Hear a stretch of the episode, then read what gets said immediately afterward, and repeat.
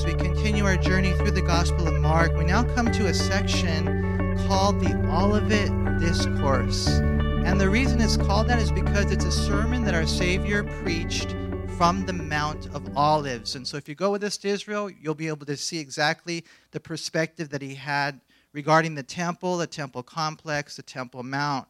And you know, interesting thing, it's the longest sermon in the Gospel of Mark. Because when you uh, study the Gospel of Mark, you'll find that the, he highlights primarily the miracles of the Messiah, not just the messages. It's different than Luke and, and John and Matthew. You know, Mark wrote his gospel largely to the Roman world where there were 60 million slaves. Think about that 60 million slaves. And so Mark wanted to appeal to them and show them that he, Jesus, was a servant just like them so they could identify with him. And so he emphasized his service more than he did his sermons. You know, because I think you guys know we can communicate our life uh, through our life as well as our lips. And in Mark, we see Jesus' works more than Jesus' words. But here's the thing this chapter is an exception.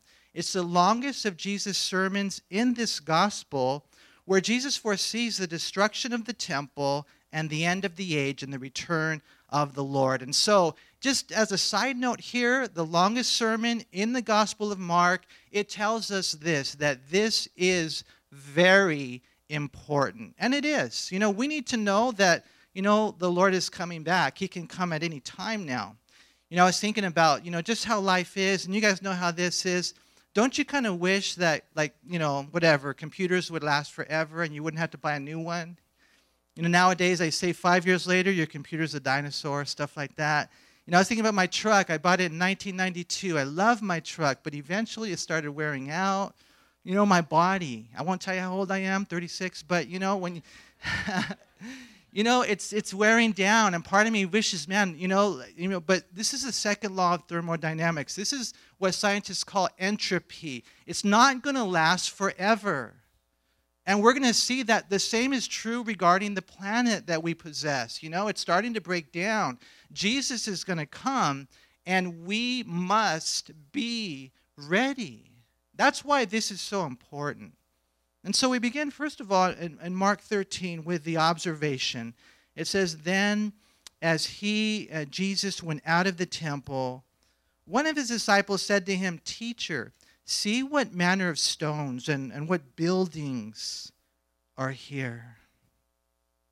He said, Teacher, look at, this magnificent buildings. Look at the impressive stones in the walls of these buildings. You know, and I, and I wish I could show you guys some pictures. If you come back for second service, maybe we'll have something for you. But, you know, the temple uh, was spectacular, it was stunning. I mean, they were, these were the amazing stones. And clearly, when you look at Herod's temple, it's one of the wonders of the world of all the things ever made by man in its day.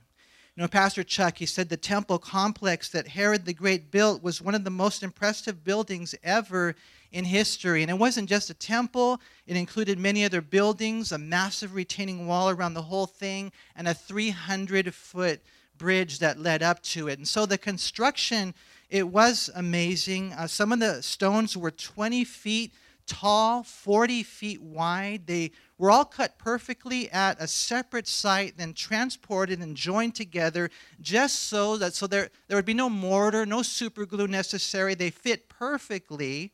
Now, one stone recently excavated in Jerusalem was found to weigh 400 tons. And so, you know, when you go, you're going to see this one cornerstone. Amazing when you look at that. A, a, modern day crane, it can only handle five tons. How did they move a stone of 400 tons? What an impressive building that Herod built. It took him actually 80 years to build it. The gates were 130, 130 feet high, they were made of pure brass. The temple itself, the building, it stood 90 feet high. That's two telephone poles. Josephus, a historian, said the temple was so magnificent that it was visible from 30 miles away. And the gold was everywhere, saturated throughout the building. Uh, modern day equivalent would be a trillion dollars of gold. And so the building was impressive, to say the least. And so, you know, Jesus is there. When you look at the context, it's the last week of his life. He's been teaching, he's been going toe to toe with the religious leaders, and he's uh, sent them away with their tail between their legs. And now, as it's about to end, he has a very important message for them. He sets everything up, and as they're leaving the temple, they say, Lord, check it out. It's so beautiful. Maybe the Lord had never said anything about the building, and so they're thinking, Well, Lord, what do you think about it? And so the disciples said, Check it out. Isn't it amazing? And the Lord kind of said, Well, not really. because we look at the observation and then the proclamation. Look what Jesus said in response to them. He answered in verse 2, and he said to them, Do you see these great buildings? Not one stone shall be left upon another that shall not be thrown down. Now, now that's a pretty amazing proclamation. I mean, when you consider the size of those stones and just uh, the value of this temple, why would this be and how could this possibly be? But we know etched in history, of course, is the year 70 AD when the Roman army, led by General Titus, came and they sieged Jerusalem, and 1.1 million Jews died. The soldiers set fire to the temple. The trillion dollars of gold then melted into the crevices of each stone. And it's for that reason that they were commanded by their emperor to take every single stone down in order to extract the gold from the temple. And the, and the prophecy that Jesus predicted that seemed so impossible, it came to pass, and we know it as a fact. It happened just like Jesus said. You know, and when I was reading this, you know, just as a side note here, again, I don't want to read too much into it, but one of the things I found about the Bible is that it's so uh, shallow that a child won't drown, but it's so deep that a theologian will never touch the bottom. There's so much here. And, and here's the thing you know, um, I think it's significant to realize that the stones, the stones, were symbolic of the people, the people who rebelled and rejected the Redeemer, who they were about to crucify the Christ, they were about to murder the Messiah. Jesus had just, you know, gone, you know, toe to toe with these religious leaders, all these guys, all these stones. The Lord is saying every single one of these stones will be thrown down.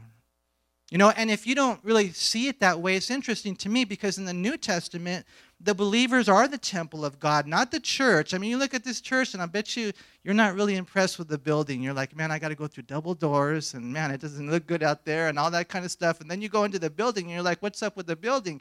Well, it's not the building, it's the people.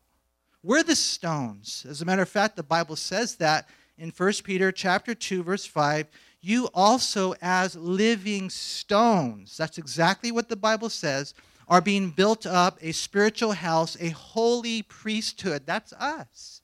To offer up spiritual sacrifices acceptable to God through Jesus Christ.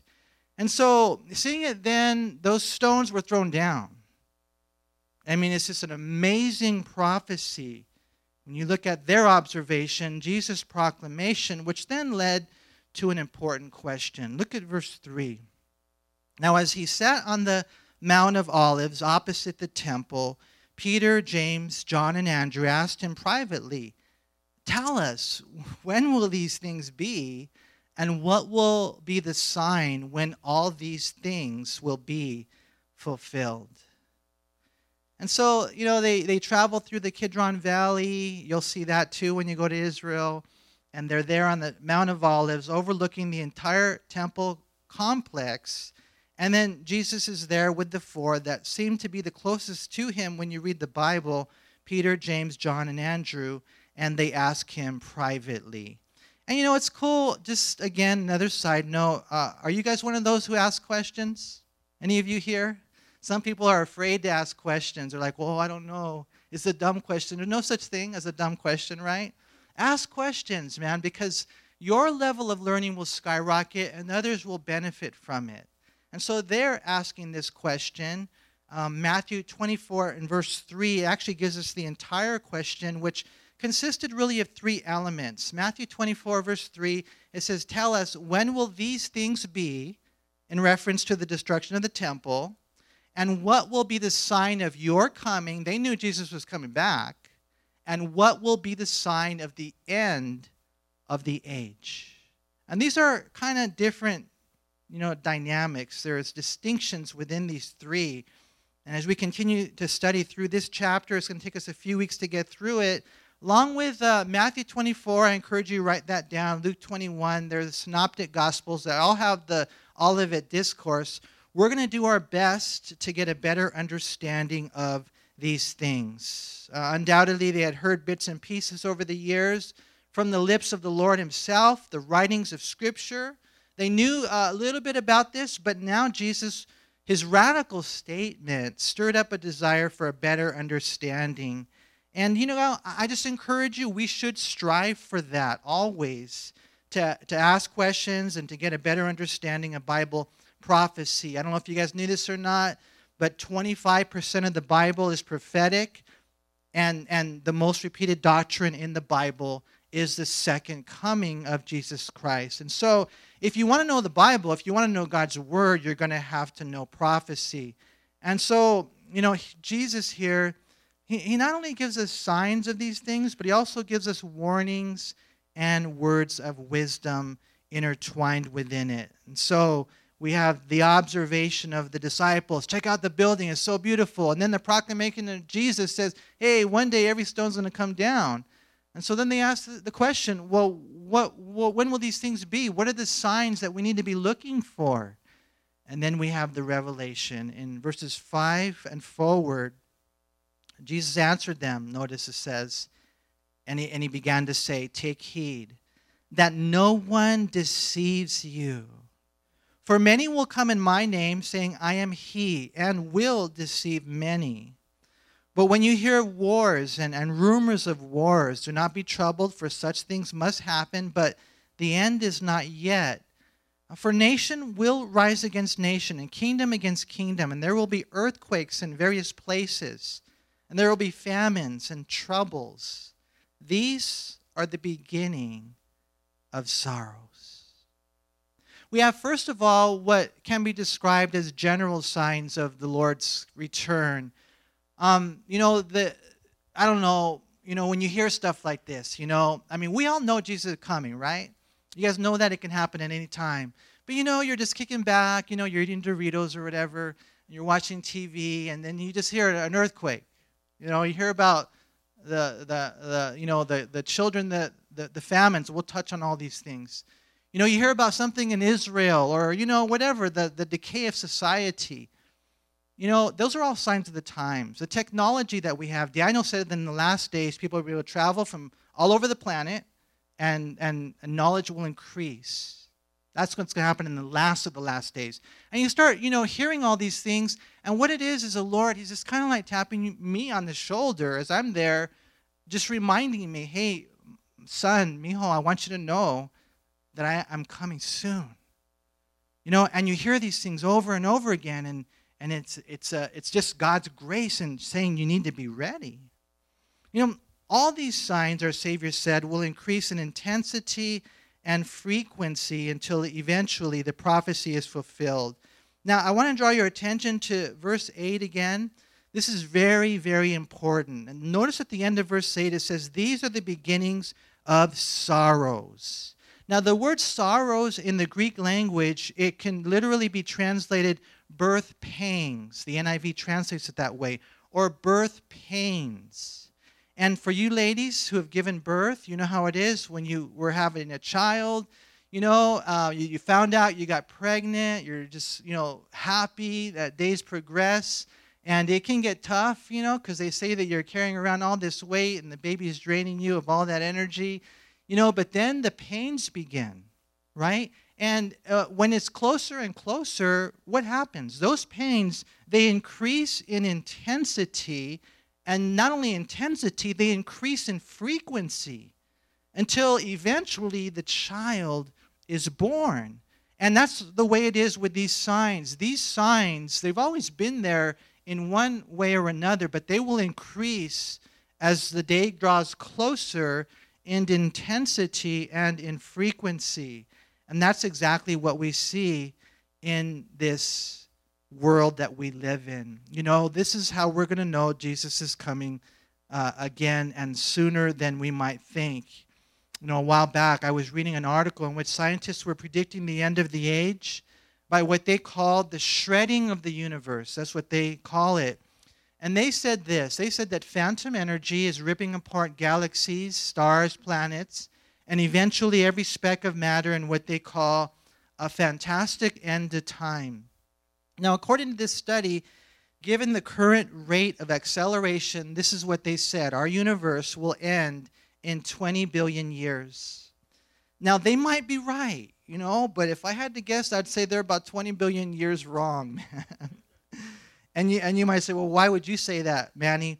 Well, here, here's the reason. I think it's simple. If you're looking for the signs of the end of the age, we don't look to science, we look to scriptures. We don't stand on man's invention or speculation or nature's creation. That's what they would call it. No, we look up to God, His Word, His revelation. You know, what does He say about when He's going to come back? You know, I mean, I know this is a silly illustration, but when I start you know, my date. Let's just say my wife wants to know what time I'm coming home. Any of you guys like that? You kind of want to know when your husband's coming home. You're curious, right? And so she said, What time are you coming home?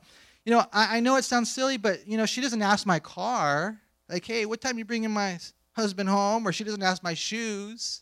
You know, what time is he going to walk through the door, Mr. Van? You know, she he doesn't do that. No. Who does she ask? She asks me. She asks me. And as far as when God is coming back, I don't ask a scientist, I don't look to nature, I ask God, when you coming back? Now the Bible doesn't reveal the day or the hour. We don't know that, Matthew 24, 36. And, and we, we don't know those specifics, but we can know more or less the seasons and the reasons that we would believe that Jesus is coming back. Uh, 1 Thessalonians 5 1 through 6, it talks about that. It says, if you know your Bible, then you'll know when this season is. We are expected to know the signs of his return. And as these things increase in frequency and intensity, then it becomes louder and clearer that Jesus is nearer. You know, first thing we see there in verse 6 is that there would be false messiahs. Many will come, he said, in my name, saying, I am he, and will deceive many. And you know, I, I don't know if you're like, you know, you look at the news or if you do research on things like this, but if you do, you'll find that, in, in man, it's just crazy.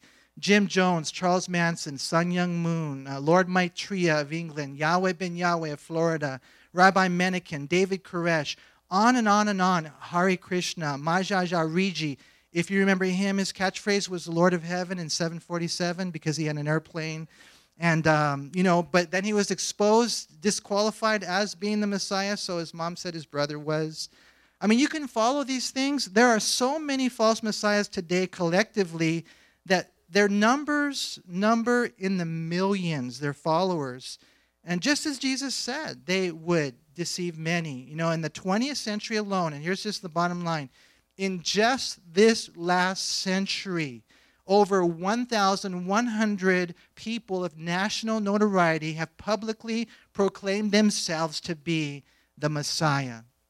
I saw a, a, special on Dateline the other day. This lady who said she was Jesus, and I don't know if you guys saw it, but you know, just uh, drawing uh, followers after her just the manipulation to me i think it's really demonic. And so you know the, what that is we're going to see this you guys it's not just that jesus says well i'm going to you know make this happen and as a sign no he says it's going to happen and i want you to know this because really in all reality what's going on is is that because there are these false christs these people who proclaim to be the christ what it does is it, it reveals the spirit of the Antichrist. That's what, that's what it is.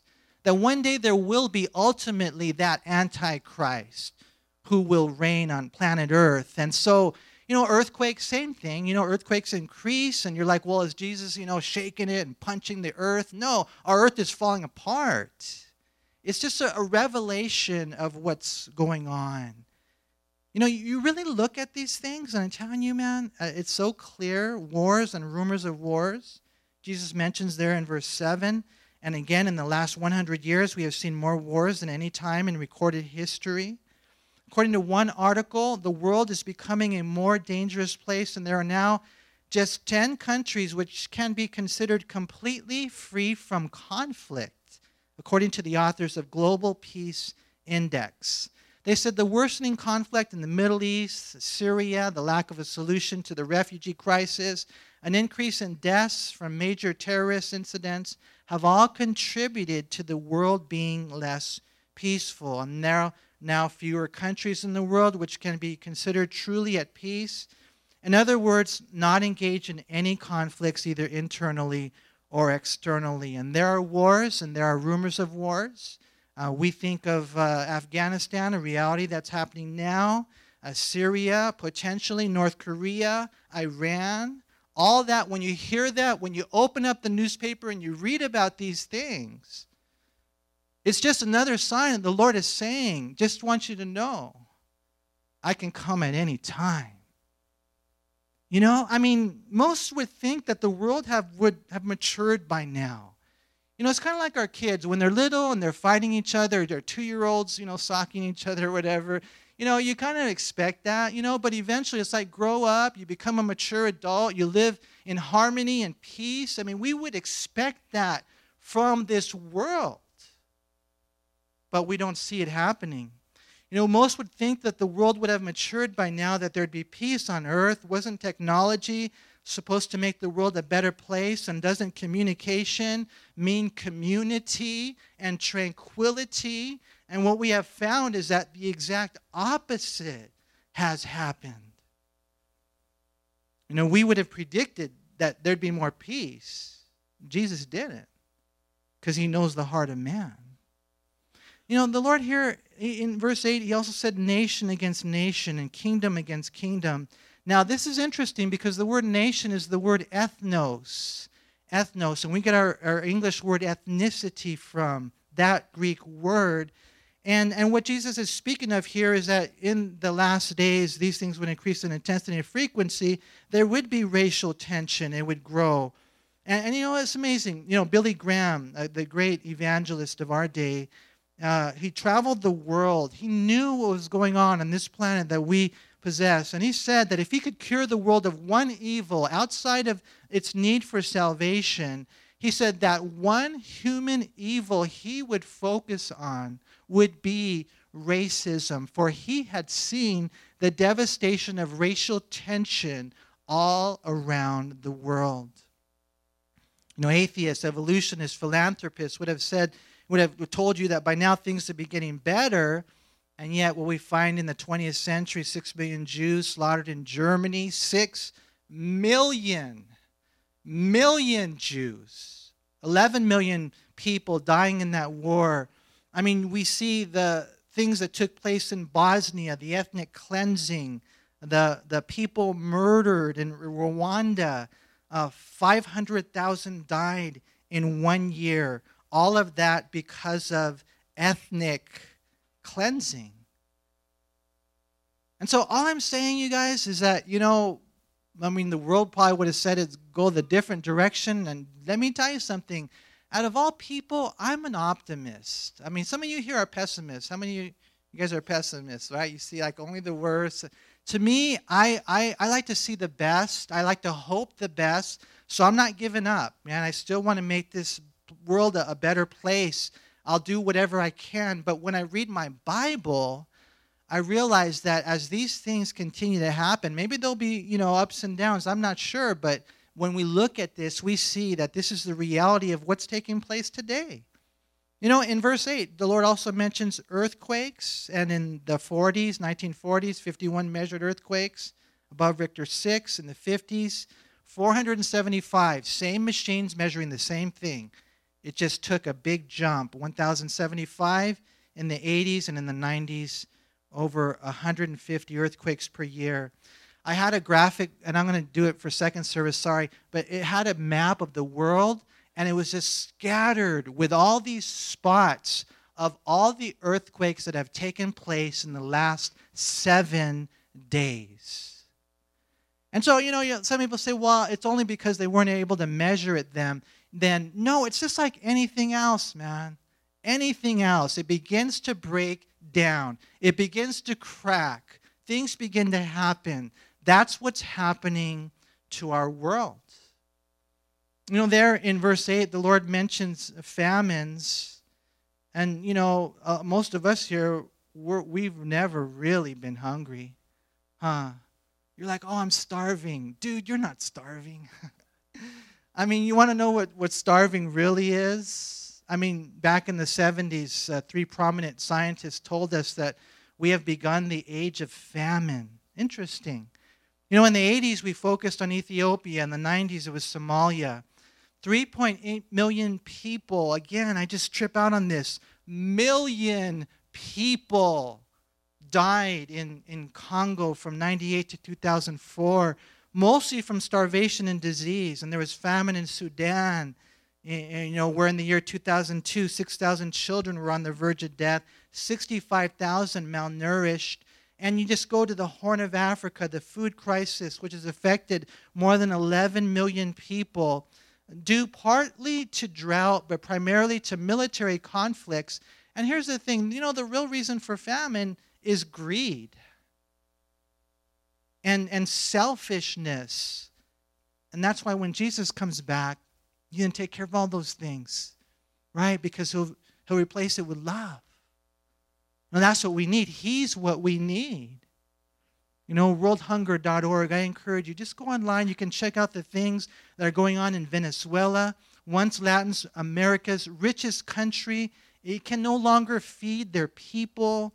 Yemen, today, Yemen, and agencies have warned that Yemen is at the point of no return. Uh, after new figures released by the United Nations indicated that 17 million people are facing severe food insecurity and will fall prey to famine unless there is urgent humanitarian assistance. And you know, a lot of times we're not in touch with these things because we eat whatever we want whenever we want. You know, we just kind of like bury our head in the sands. We don't realize this is the reality. Afghanistan, Bangladesh, East Africa. According to the World Health Organization, one third of the world is starving. According to USA Today, 18,000 children die every day of starvation. Think about that. 18,000 children die every single day because of starvation and malnutrition. 925 million people go to bed every night hungry. You know, and I sometimes I'll fast, to be honest with you. I'll skip breakfast, I'll skip lunch, but I have a hard time skipping dinner. Just, just, I'm just telling you how it is. It's hard to go to bed hungry. And yet there are 1 billion children, 1 billion people going to bed hungry every single night. Do you want Jesus to come? I know I do. And the Lord said, These are signs of the times. Oh, Lord, but you know, we have enough world food to feed the world, but the world doesn't have the heart to do it. Tons and tons of trouble in this world.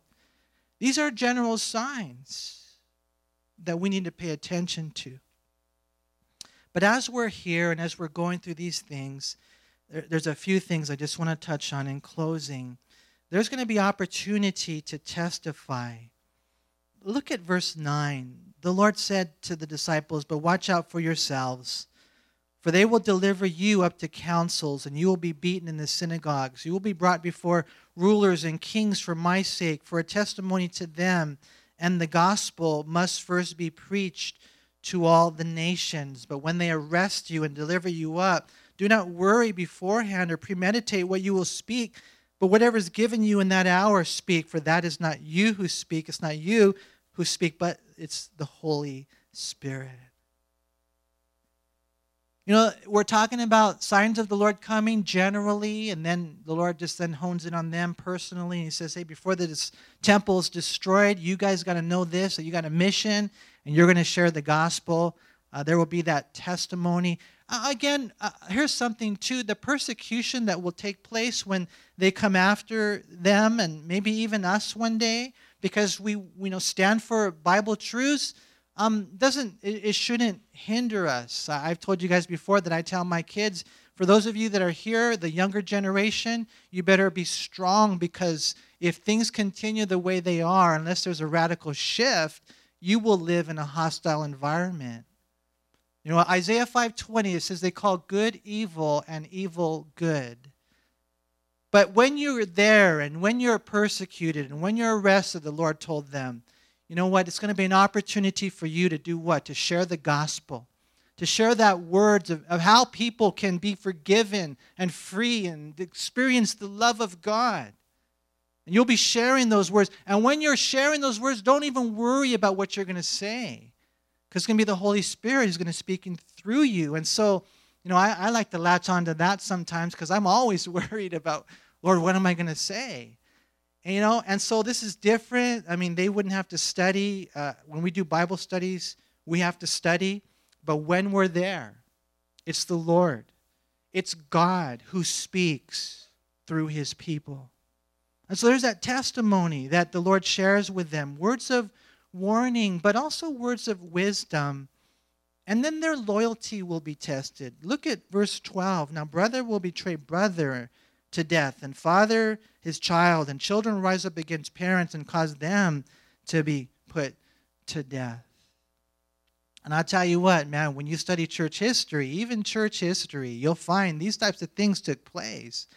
In the year 64 AD, uh, uh, Caesar set fire to Rome. He blamed it on the Christians, and that then them let the lion out, and they began to persecute the church. And things like this began to happen then. They're going to happen again later. The loyalty will be tested. And to me, this is the one that breaks my heart. You kill me, that's fine. You know, you beat my body down, that's okay. But when it comes to family, but you see, these are the things that happen. Jesus said in Matthew 10 34 through 37, Do not think that I came to bring peace on earth. I did not come to bring peace, but a sword. And what he meant by that is this For I have not come, I have come to set a man against his father, a daughter against her mother, and a daughter in law against her mother in law. And a man's enemies will be those of his own household. You know, I'll tell you what, you go to Cambodia and you preach the gospel to them, and you see this beautiful younger generation, they're coming to Christ. But their parents, man, they will want nothing to do with that. And they will persecute them, they will disown them. Then you have to make a decision. Do you love God more than family? Even myself, coming out of a religion, I received a little bit of that. You know, my aunt, who was a devout Catholic, she said, No. I said, Dear Mary, I'm saved now. God has set me free. See, but these are things that will be tested the loyalty. We'll have opportunity for testimony.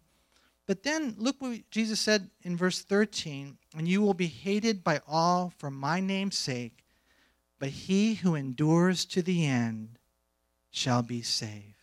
I don't know about you, but I'm a lover, not a fighter, man. I, I don't want people to hate me, you know, but it's going to happen. You know, you have good intentions, and sometimes you want to help, but they see it as an offense to them. And Jesus said this they hated me, and they're going to hate you too. You know, sometimes that's what we experience.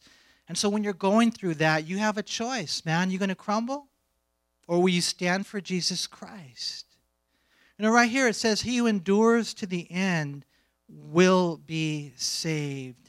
Now, in looking at that, you know, there are some who read this and immediately they backpedal and they would even say, I would even say they watered down the word. This is what they say. They tell Christians this. They say, don't worry about it. If you're saved, you'll endure. Don't worry about it. If you're saved, you'll endure. But I would say what Jesus says no, endeavor to endure. I don't care where you're at. Man, are you going to make it to the end or not? You have to have that heart because we're going to go through crazy things. These are signs of the times. You know, and as you're going through it, here's the thing don't let it knock you off track or, or make you stumble or fall or, or fall away. As a matter of fact, as we go through these things and we see this happening, I pray that it would stir us up. A couple of scriptures, real quick, if you want to turn to them. 2 Peter chapter 3.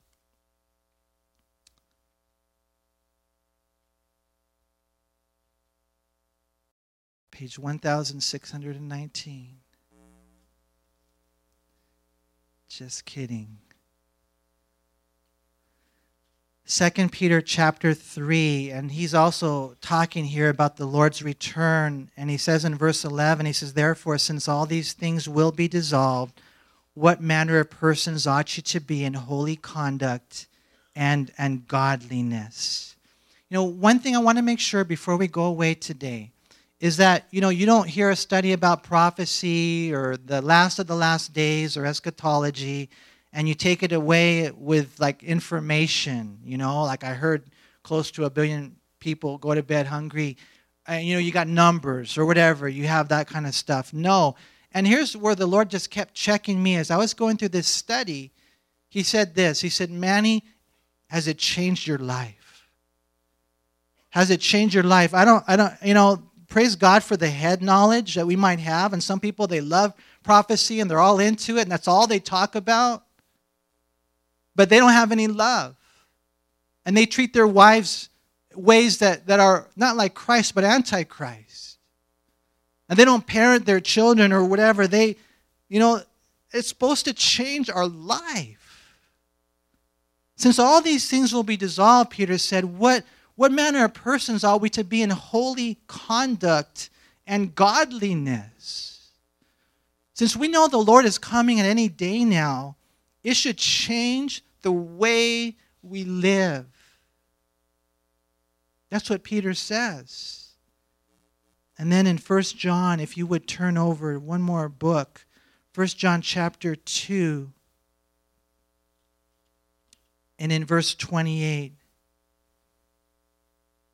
it says this And now, little children, abide in him that when he appears, we may have confidence and not be ashamed before him at his coming. You know, for those of you who are Christians, I, want to encourage you today. Um, I don't know, not to be weird or legalistic or anything, but maybe I could just say it this way: step it up a notch. You know, let's uh, let's grow stronger. Let's fall deeper in love with the Lord. He said, If you love me, you'll obey me. And so it's for me too. I'm, I'm telling myself this. You know, I got one finger pointing that way, three pointing towards me, right? I mean, I'm telling myself, Lord, I want to grow, I want to be more like you. So it changes the way that I live, right? But but then maybe you're here and you and you read First John, and you're like, well, that's a lot of pressure. 1 John 2 28 is just so beautiful. Look what it says. And now, little children. Okay, now little children are cute, right? We love little children, don't you? You guys love kids? If not, leave right now, okay? I mean, we love kids, right? That's how God sees us. My, my mijo, Mark says it all the time. Mijo, mija, I love you. You're my little kid, you know? That's how God sees us. And now little children, John sees them that way little children, abide in him. That word right there, abide, it means remain, it means rest in him. Know, just in case I'm not like this, but I know sometimes there are people like this, they freak out when they, oh, the Lord's coming. Don't freak out, okay? Rest in Him. As you place your faith in Christ, it's just a comforting thing to know that, man, I'm ready because I'm washed in the blood of Jesus. I'm free, I'm forgiven. I will rest in him. It's not a works oriented salvation.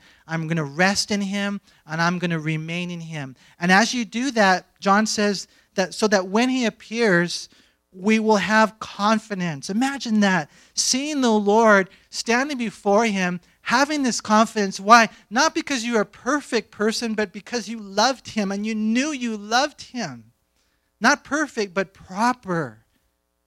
And that when you stand before the Lord, you're not worried. You're not going to be ashamed in any way, shape, or form because you made a decision somewhere along the line. You know what? I'm not half hearted. I'm, I'm not going to be one foot in the world, one foot in the church. No, I give my life to Christ. And as you do, man, God will reward you forever. And so I pray that we would have this in our hearts, that you would know the love of Jesus Christ. Know, that there would be an urgency within us as we see the signs of the times, and that God would bless you with his love.